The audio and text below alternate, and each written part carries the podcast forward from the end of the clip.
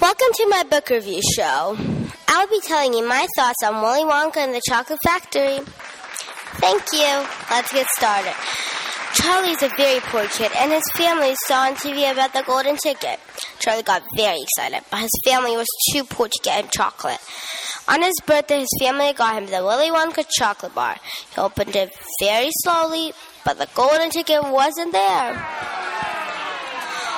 When Charlie was walking back home from school, a guy dropped his money. Charlie wanted to give it to him, but the man didn't hear him. So he ran to the store to get chocolate. He bought it and opened it very slowly.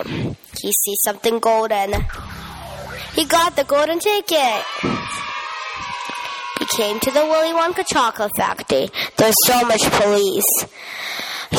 When Charlie walked in, he was amazed at how beautiful it is there.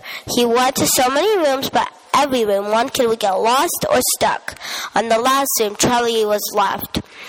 Willy Wonka offered him to work with him, but Charlie said no because he loves his family.